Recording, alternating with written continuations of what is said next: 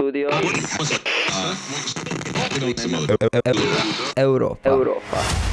Manje od dva mjeseca Hrvatsku dijeli od dvojnog prikazivanja cijena u kunama i eurima, a kraj 2023. rok je do kojeg na Babinoj gori pored Karlovca treba biti izgrađen i stavljen u funkciju Centar za gospodarenje otpadom, no izgradnja još nije počela. Ovo je Studio Europa. Manje od dva mjeseca Hrvatsku dijeli od dvojnog prikazivanja cijena u kunama i eurima. Iako su neki s tom praksom već počeli, obavezno će biti od 5. rujna kako bi se potrošače zaštitilo od neopravdanog i nepravednog povećanja cijena nakon što nam iduće godine euro postane službena valuta. U 30 godina u Hrvatskoj se službena valuta mijenja po treći puta. Nakon hrvatskog dinara i hrvatske kune 1. siječnja 2023. stiže nam euro. Kako bi se građani lakše priviknuli na tu promjenu, ali kako bi ih se i zaštitilo od nepoštene prakse, od rujna će sve cijene u Hrvatskoj morati biti prikazane i u kunama i u eurima. Obveza dvojno iskazivanja cijena je ključna mjera za zaštitu potrošača. E, zašto za zaštitu potrošača? Zato što se u cijelom ovom procesu zamjene hrvatske kune eurom vodilo upravo načelom zaštite potrošača. To znači da potrošač ne smije biti u nepovoljnijem položaju nego što bi bio da euro nije uveden. Što znači da cijena u kunama mora biti fiksno preračunata koristeći fiksni tečaj konverzije koji je utvrđen na 7,53450 i zaokružen na dvije decimale sukladno matematičkim pravilima za okruživanje. Rekla je Branka Augustinović, načelnica sektora za zaštitu potrošača u Ministarstvu gospodarstva i održivog razvoja na osmoj edukativnoj radionici o uvođenju eura za obrtnike, OPG-ovce i poduzetnike u Karlovcu. Oni do 5. rujna moraju biti spremni za dvojno iskazivanje cijena.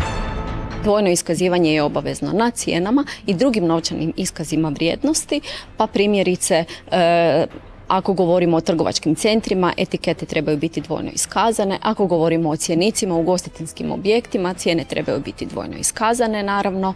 Na računu, na računu je također obveza dvojnog iskazivanja. Postoje i određene iznimke od obveze dvojnog iskazivanja koje su propisane zakonom, no međutim e, iznimka nikad nije na računu. Kada se izdaje račun prema potrošaču, uvijek mora biti dvojno iskazan i ono što bi još posebno istaknula da se obveza dvojnog iskazivanja odnosi e, samo na potrošače, na direktan odnos s potrošačima. Obveza dvojnog iskazivanja cijena u Hrvatskoj će trajati punih 16 mjeseci, odnosno sve do kraja 2023.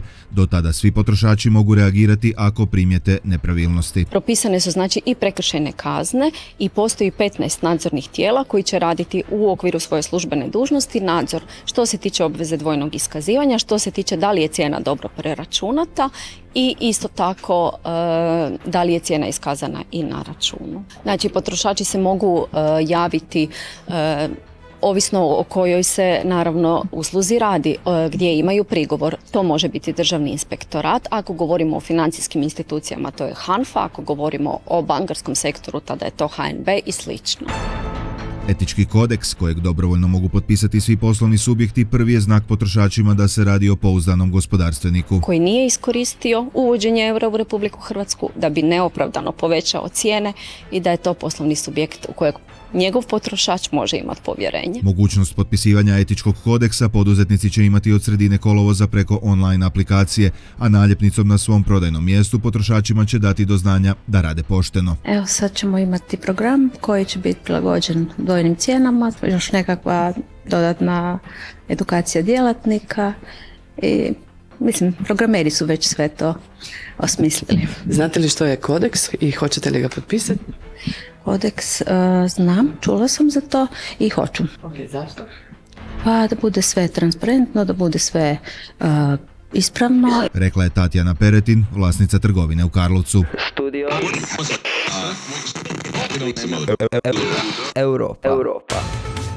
Kraj 2023. rok je do kojeg na Babinoj gori pored Karlovca treba biti izgrađen i stavljen u funkciju regionalni centar za gospodarenje otpadom. Studio Europa je provjerio zbog čega izgradnja još nije počela. Hrvatski strateški projekt izgradnja regionalnog centra za gospodarenje otpadom Babina Gora nije otišao dalje od pristupne ceste. Izgrađena je prije par godina i vodi do lokacije budućeg centra od kojeg još nema ni C, iako bi s krajem iduće godine trebao biti u funkciji, to je prihvaćati otpad iz Karlovačke te dijelova Sisačko-Moslavačke i Ličko-Senske županije. Gdje je zapelo, provjerili smo kod županice Karlovačke županije Martine Furdek Hajdin, koja je nedavno u slunju od premijera i vlade zatražila pomoć pri rješavanju problema. U ovom trenutku je u tijeku četvrti postupak javne nabave za projektiranje i samo izgradnju centra. Znači cijela investicija ima lokacijsku dozvolu, međutim sama građevinska izvođenje radova je sastavni dio jednog jedinstvenog e, ugovora. E, nažalost, ponude koje su pristigle pri otvaranju su znatno više od procijenjene. Radi se o gotovo dvostruko većim iznosima od procijenjenih 190 milijuna kuna, što ne samo da povećava iznos koji plaća država, već i iznos kojim u sufinanciranju projekta moraju sudjelovati vlasnici centra, Karlovačka, Sisačko-Moslavačka i Ličko-Senska županija, te gradovi Karlovac, Slunj, Ozalj, Ogulin i Dugaresa. E, jaz između tih europskih novaca i 90% preuzima država, odnosno Fond za zaštitu okoliša i energetsku učinkovitost.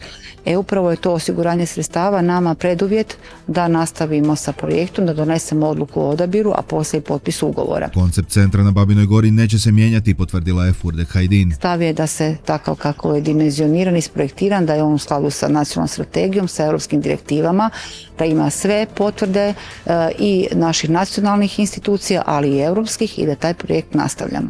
I osim Babine gore, u istoj fazi se nalazi centar u Dubrovačkoj e, županiji i u Koprivničkoj križevačkoj a kada bi gradnja Centra za gospodarenje otpadom mogla početi znače se nakon sastanka u Ministarstvu gospodarstva.